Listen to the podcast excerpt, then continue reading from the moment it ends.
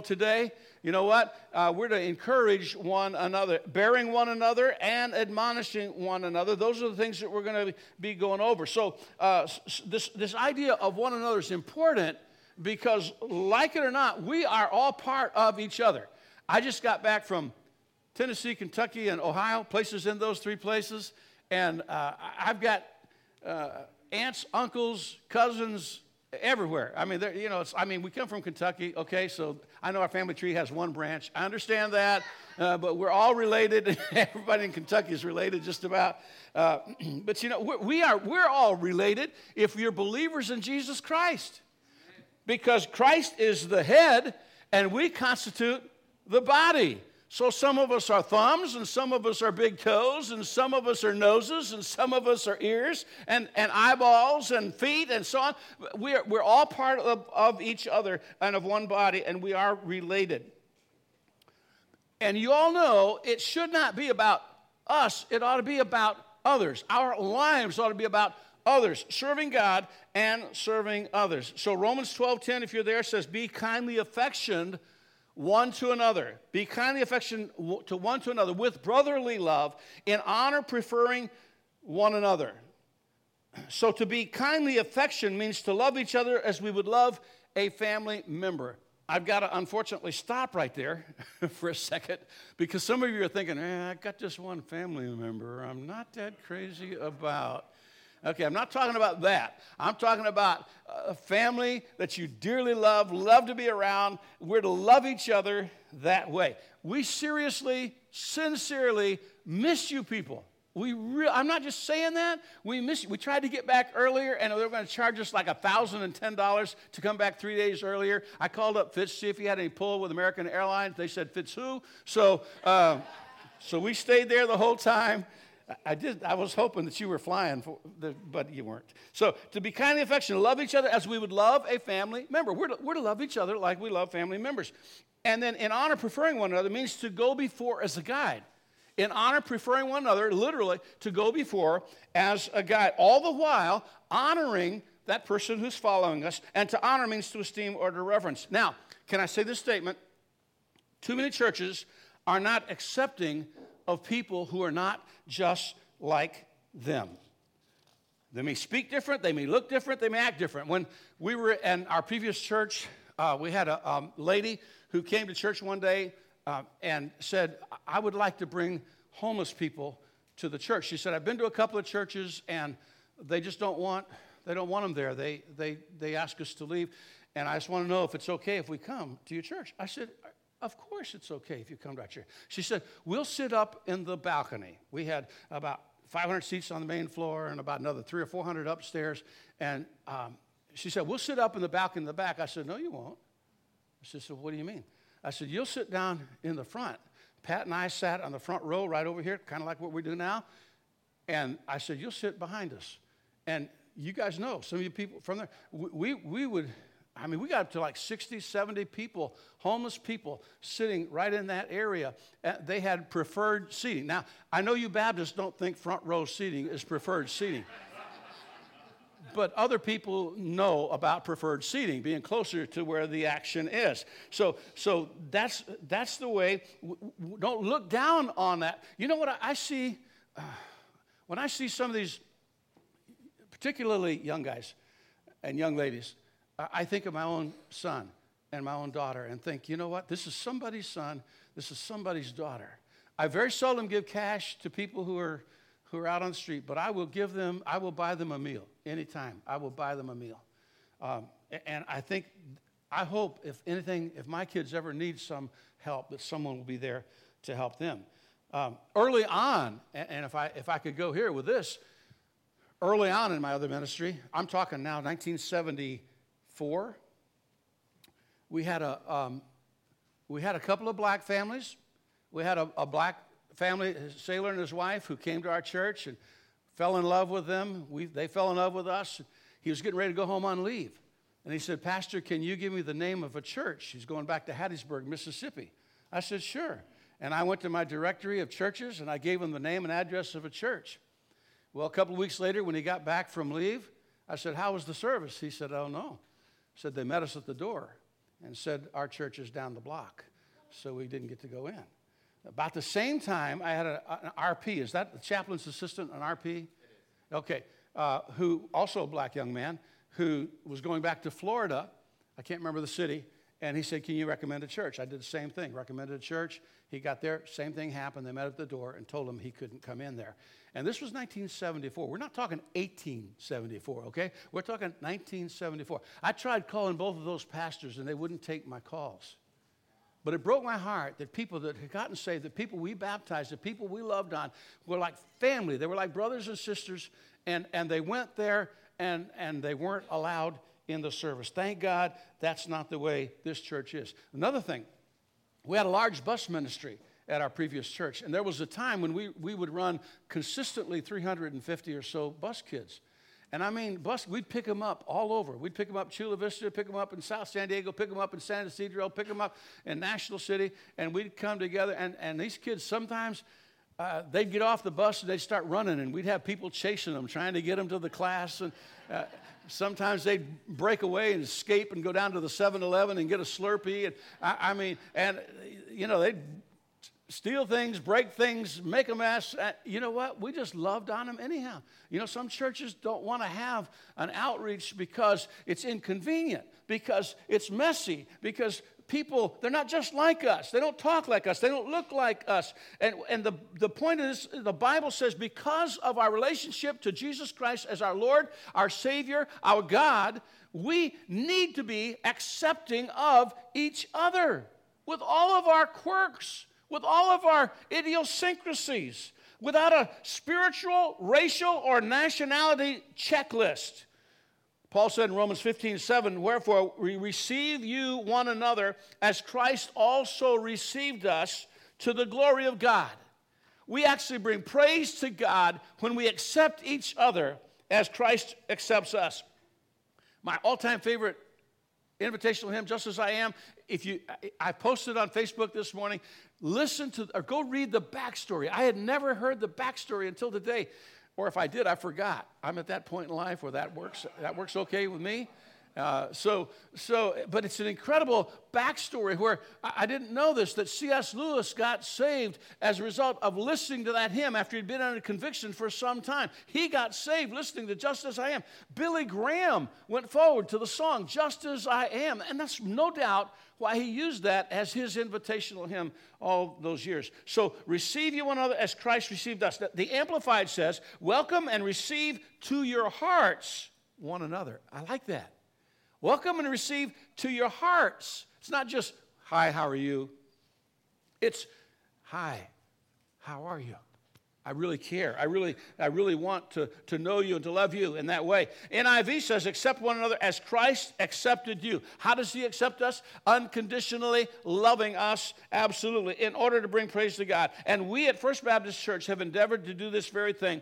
Anyone, everyone is welcome at First Baptist Church. Now, here's my question to every person here Do you go out of your way to make every person feel welcome and important?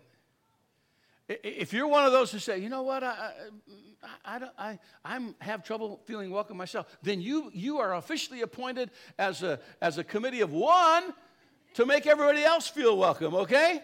You, you, we'll deputize you. You go ahead and do that. Make them feel valued because they are important. Every single soul is important. Eh, eh, sometimes people say, well, Are you concerned about numbers? You know why I'm concerned about numbers? Every number represents a never dying soul that will spend eternity in either heaven or hell. And that's why numbers are important to me. I can remember numbers, I can't remember names so much. So it helps out we're not into, or, at least we shouldn't be into spiritual cliques. Have you ever gone to a church and, and you walk in and you're visiting, it's like on vacation, you walk in, you're visiting, you sit down, and, and people go,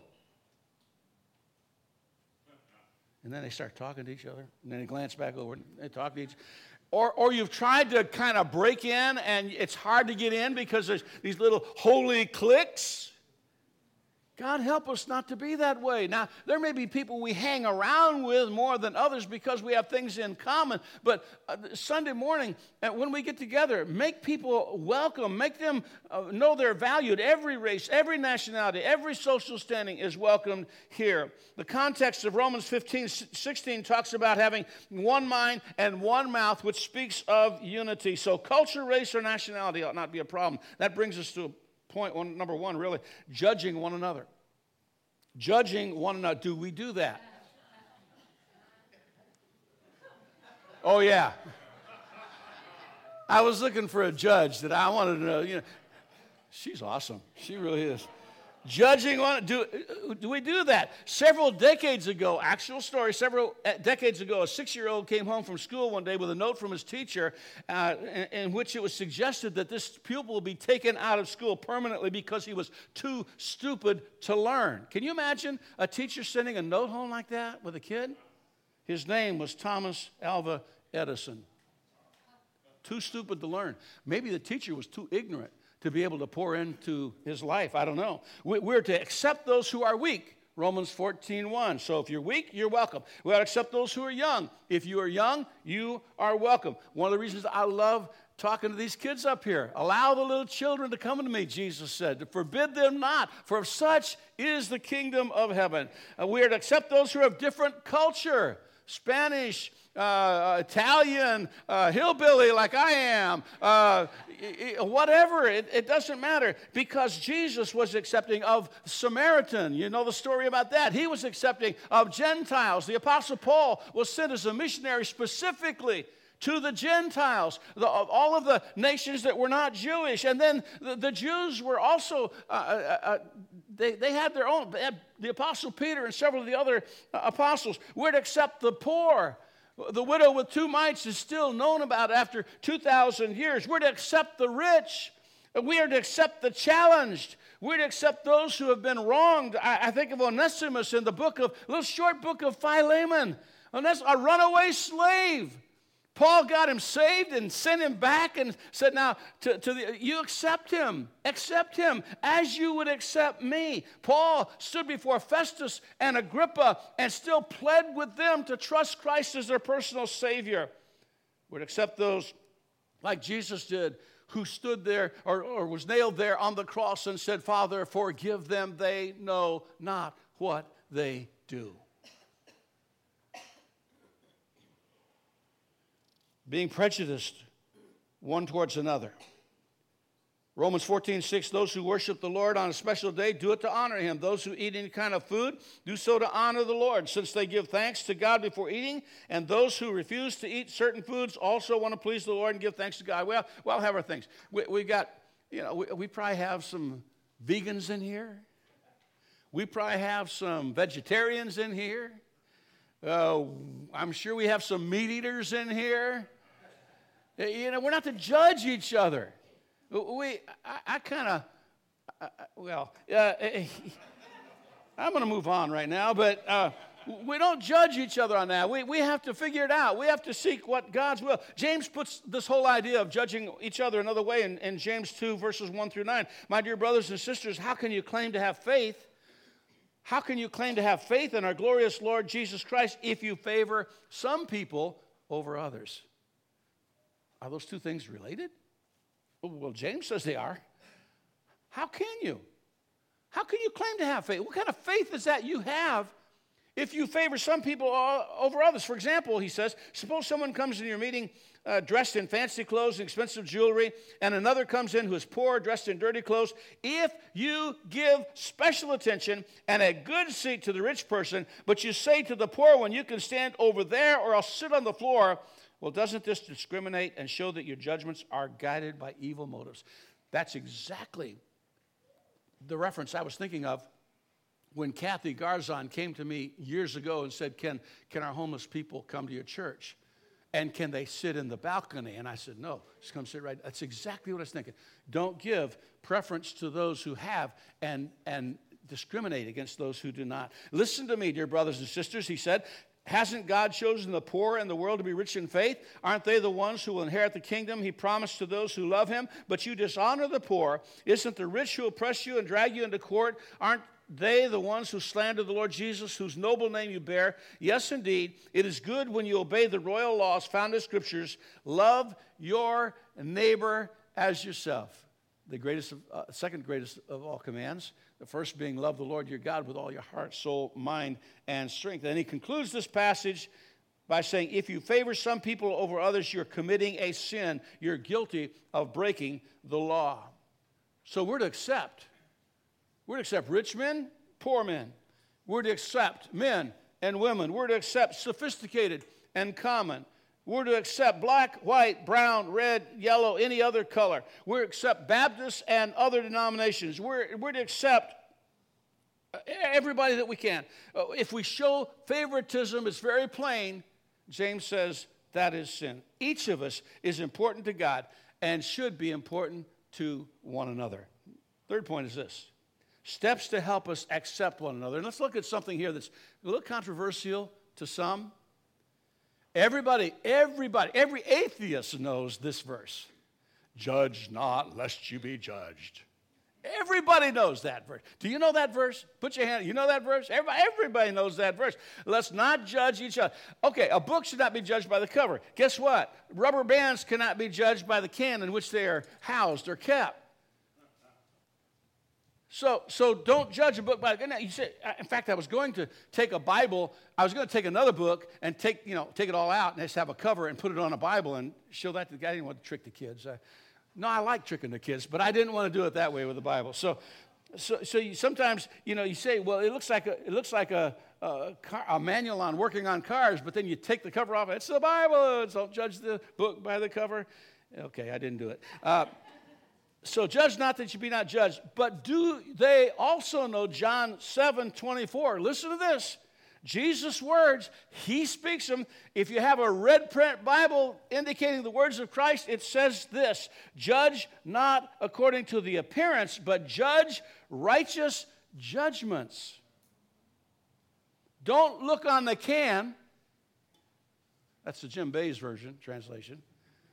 Don't look on the outside of the can and figure out and judge what's on the inside. He says here, judge not according to appearance, the seeing or the sight or the mere external evidences, the letter of the law, but judge righteous judgments, the spirit of the law. Now, one commentary, if I really mess that up for you and it's not making sense, one commentary says it this way It may be difficult to render verse 24 effectively because of the abstract terms external standards and true standards external, the appearance, and true, what's really going on. In some languages, one can say, stop making up your minds on the basis of what things look like, but make them up on the basis of what is really true. Does that make sense?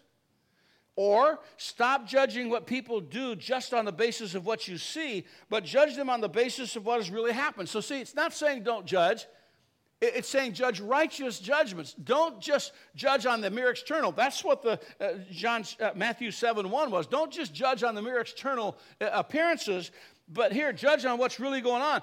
One other example, he says, do not form your opinions on the basis of what things seem to be, but upon the basis of what they really are. So, so this judge not, lest you be judged. No, judge righteous judgments. Don't be quick just on the external appearances, go to the heart of the matter. Figure out we're discern. We are supposed to discern. We are supposed to judge. We're supposed to scrutinize. We're supposed to examine. We're supposed to know what God's truth is and put it into practice in our lives. Now, a word, a word to those who would, who would be. I knew a pastor one time who would tell his church members where uh, the passage says, rebuke one another in love. I mean, that was one of their cardinal doctrines. You'd walk in the door and say, Good morning, and they'd say something like, uh, you didn't comb your hair right today, or uh, you, you, know, how come you weren't here last week, or you know, some, I mean, they, they, were rebuking one. I mean, how'd you like to go to a church like that? And people walk up to you instead of saying hi, they, they point out some fault or some flaw or some something that didn't go right in your life. Well, here, for those who are hypocritical, why do you look at the speck of sawdust in your brother's eye? Ever had a speck of sawdust in your eye? It is crummy.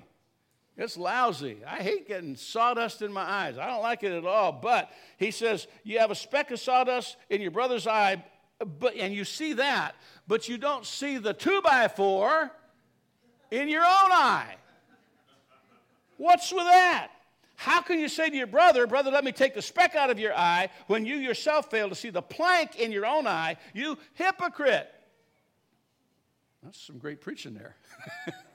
I didn't hear an amen, but uh, first take the plank out of your own eye, and then you can see clearly to remove the speck from your brother's eye. So that's how you deal. Uh, someone who's judgmental, and they say, Well, I'm judging righteous judgments, and you're saying, Yeah, but you know what? There's this four by six in your own eyeball there. You need to do something about that.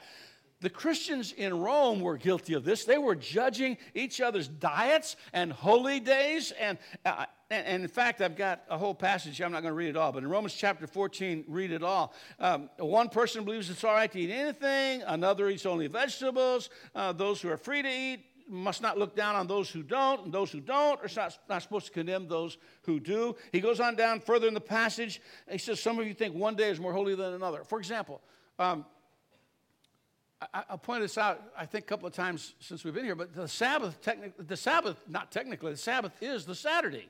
That's what the Sabbath is. It's not Sunday. So remember the Sabbath day to keep it holy under the law. It was, it was a day of rest. It was a day sanctified, set apart. They were not to do any labor. It's still a good principle to not labor one day a week man was designed, woman was designed to work six days a week and rest one day a week. That's God's plan, not mine. That's God's plan.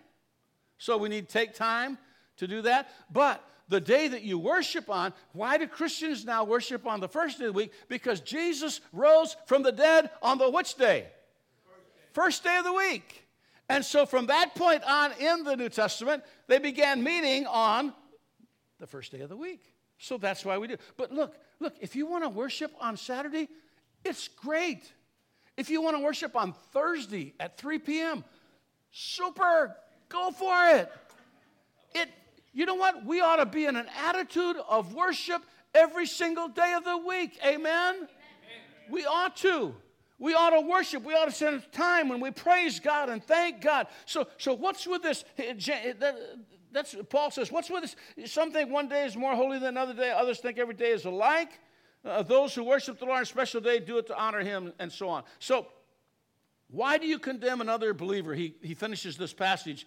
Why, don't, why do you look down on another believer? Remember, we will all stand before the judgment seat of Christ. That's where, that's where the righteous judgment will take place for the child of God. We'll be judged according to our works, not for salvation, because that was already determined when you put your faith in Jesus Christ as your Lord and Savior. You got born again. If you've trusted Christ, you're born again. But one day we'll be caught out of this world, It'll be the trumpet sound, we'll be caught up. Everybody will be looking around trying to figure out what happened to you. Uh, there may be a pile of clothes there. I'm not sure how that works. I don't want to go up naked, but if that's what God has in mind, I don't know what to say about that. Maybe, maybe we get our white righteous robes at the moment of the rapture. I don't know, but God will call us out of this world one of these days, and we go before the judgment seat of Christ, which is the Bema seat, which is the place of rewards. So you go to a swimming meet, and they give out rewards at the end. That's the, kind of the bema. And you go to a baseball tournament and you get uh, trophies at the end. That's the bema. Uh, that's that judgment. That's that for rewards for things done well. Nobody's going to be cast out of God's presence at the Bema seat. But now, the great white throne judgment, a thousand years later, a whole different thing. Because that's where the lost, small and great, stand before God. And they are also judged according to their works. Difference is they didn't have the blood of Christ applied because they never received him, never accepted him. That's a whole different thing. Why do you look down on another believer? We'll all stand before the judgment. Uh, you know, there's a law of love that ought to govern a lot of what we do. There's a lot of talk about liberty, right? I'm a Christian. I can do this. I can do that. I can go there. I, am a Christian. I'm, but there's, there's even a greater law, the law of love. And, here's what a summation of that is. I won't read the whole passage again for time, but it says, But you must be careful so your freedom doesn't cause others with a weaker conscience to stumble. The stronger Christian has a responsibility not to trip up the weaker Christian. I had a friend who was a missionary to oh, man, it was Pakistan. Holy cow. It was Pakistan uh, like 50 years ago. And, and he wouldn't eat bacon. Now, everybody knows here at our men's prayer breakfast, bacon is like, I'm not big on raising my hands, but when the bacon comes out, I, okay. So, nothing wrong with raising your hands, by the way.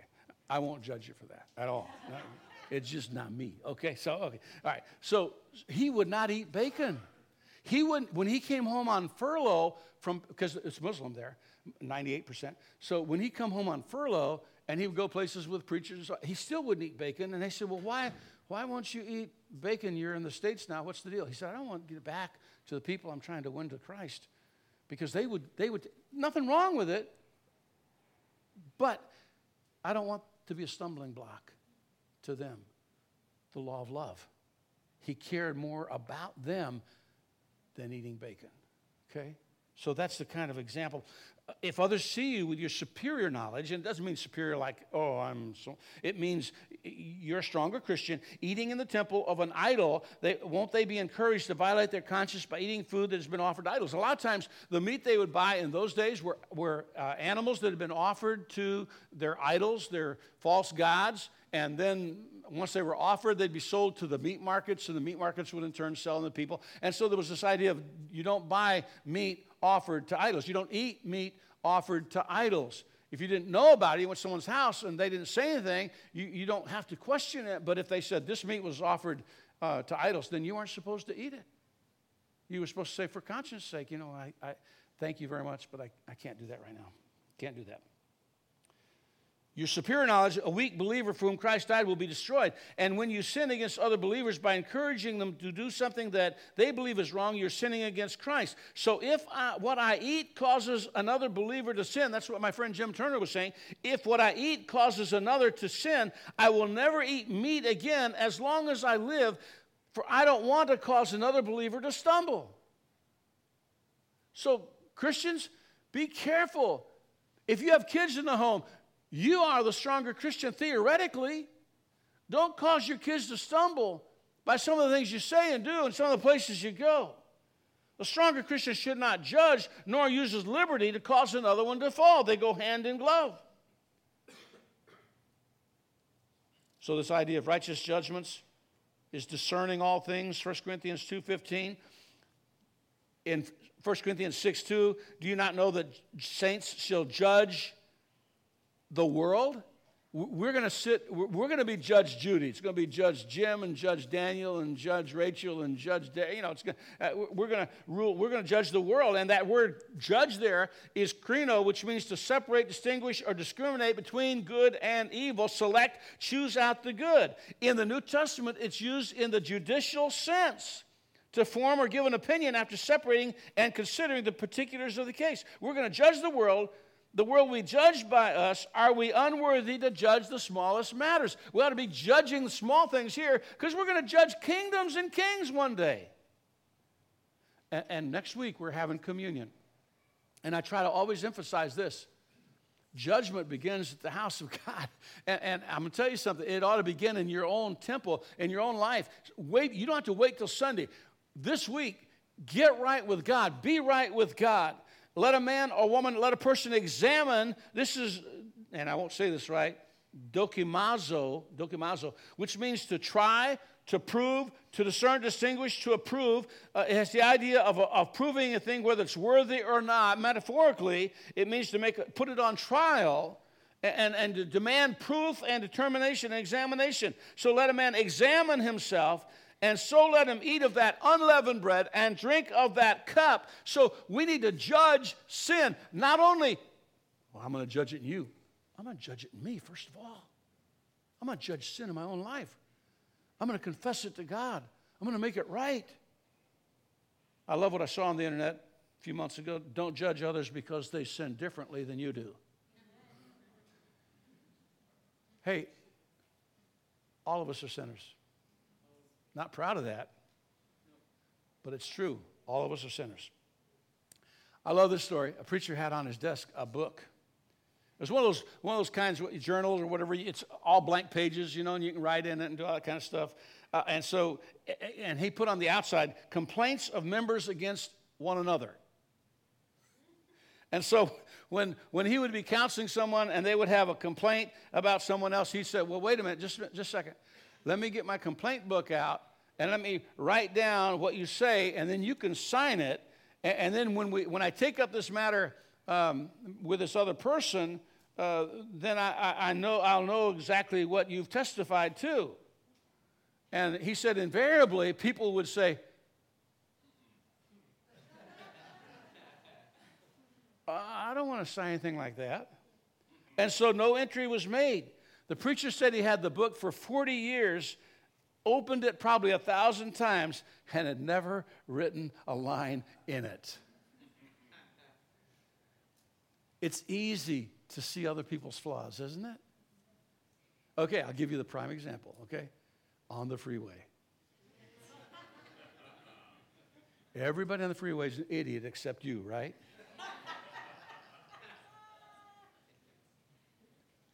I've gotten to where now, I've got, this has been a, you know, I'm like getting, you know, really old. So finally, I'm getting to the point where if somebody does something stupid, I say, yeah, I, I've done that. Because I have. I've done a lot of things I haven't seen on the freeway, so I, I, I don't know. Evaluate your own actions and your own attitudes, not don't be a value. It's kind of like a, someone who's st- taken a psychology course and all of a sudden they start practicing it. Oh, I, uh, Pat, I know why you said that. I'm just kidding. I'm just, just, this is just the illustration in my sermon. I don't really have, it's not even written down, okay? So, nobody wants a psych student practicing on them and psychoanalyzing them.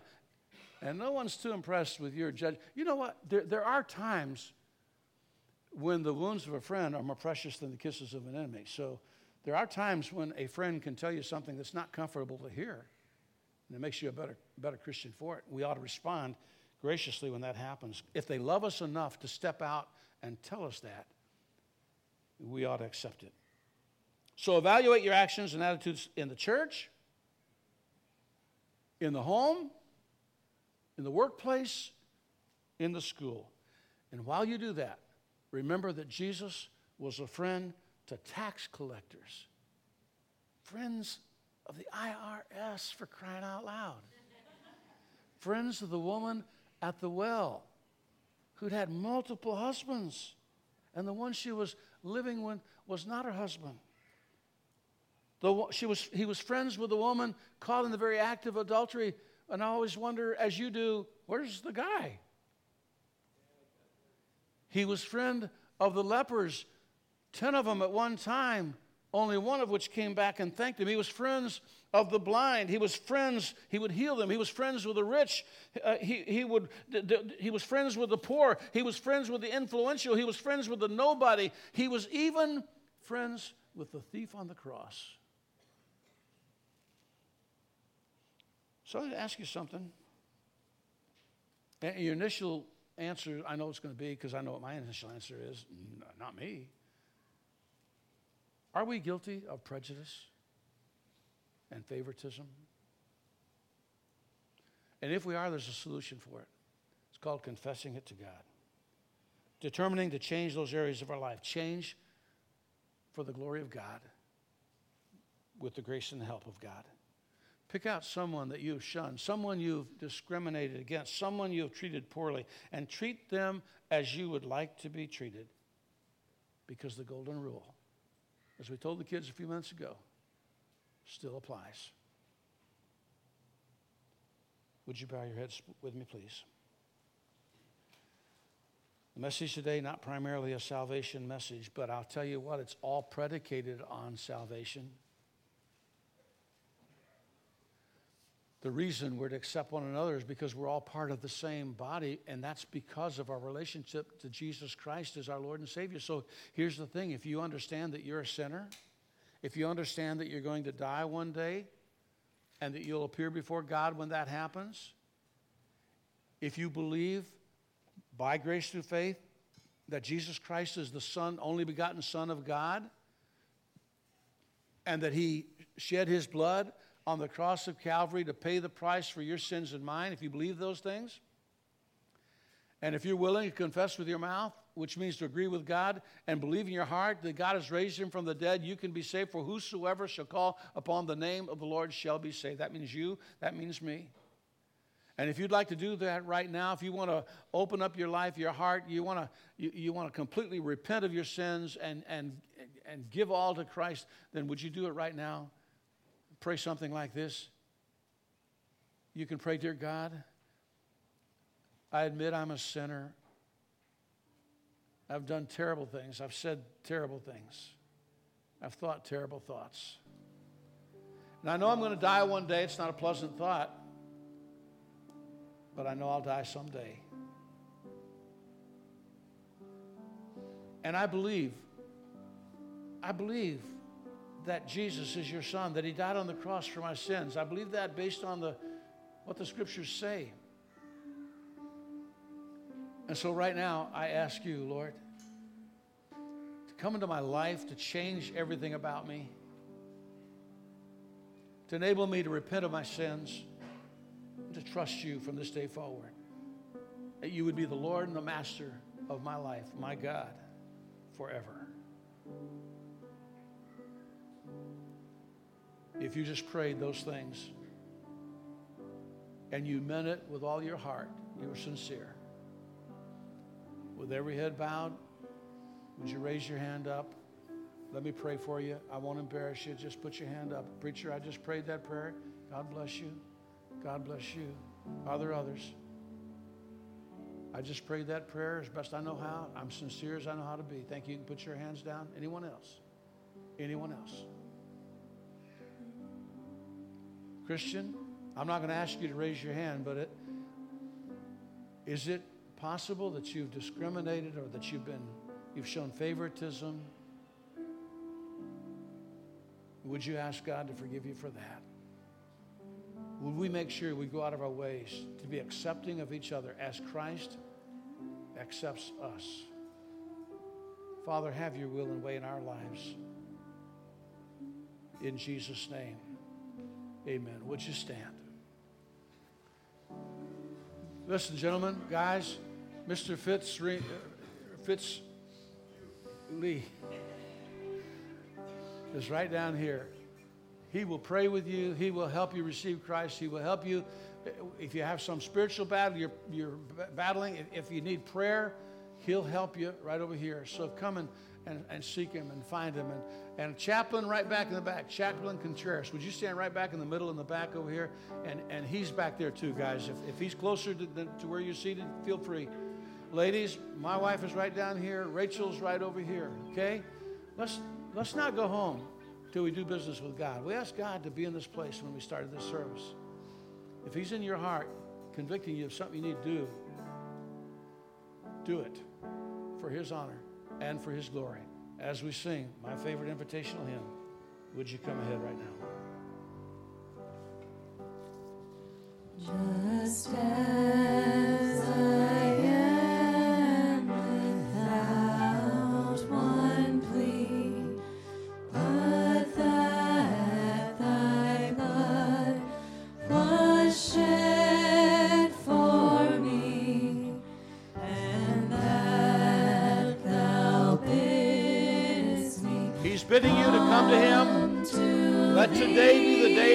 come to Him. Come on, open up your heart, open up your life to God.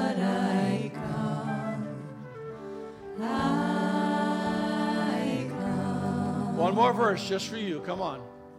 Just as I am and waiting, waiting not, rid my soul to rid my soul. one dark cloud.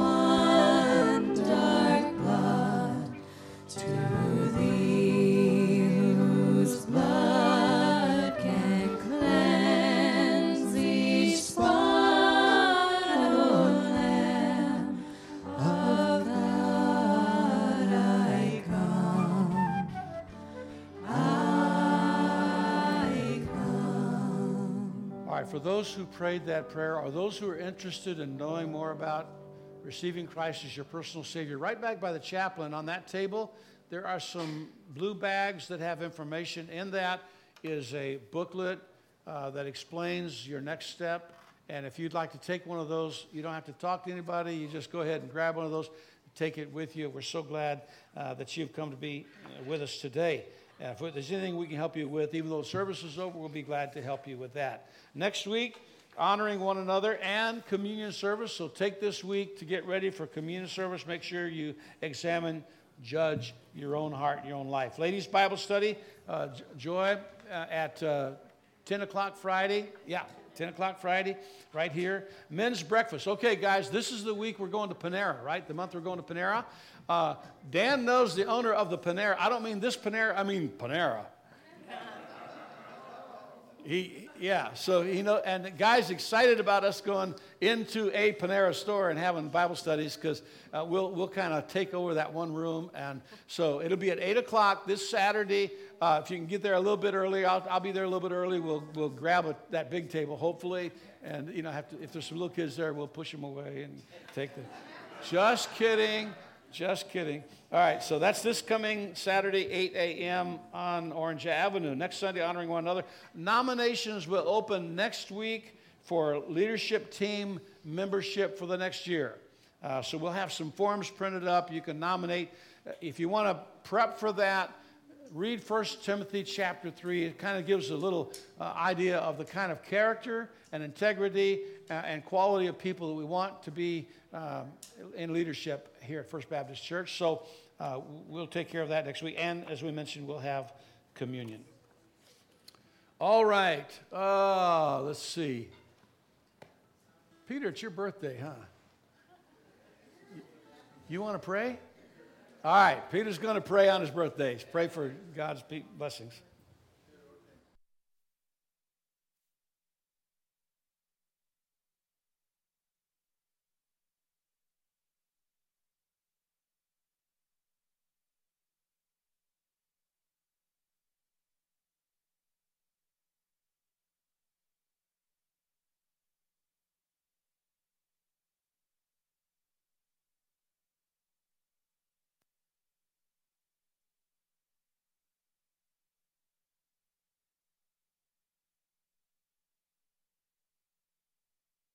Amen. God bless you. Have a great rest of the Lord's day.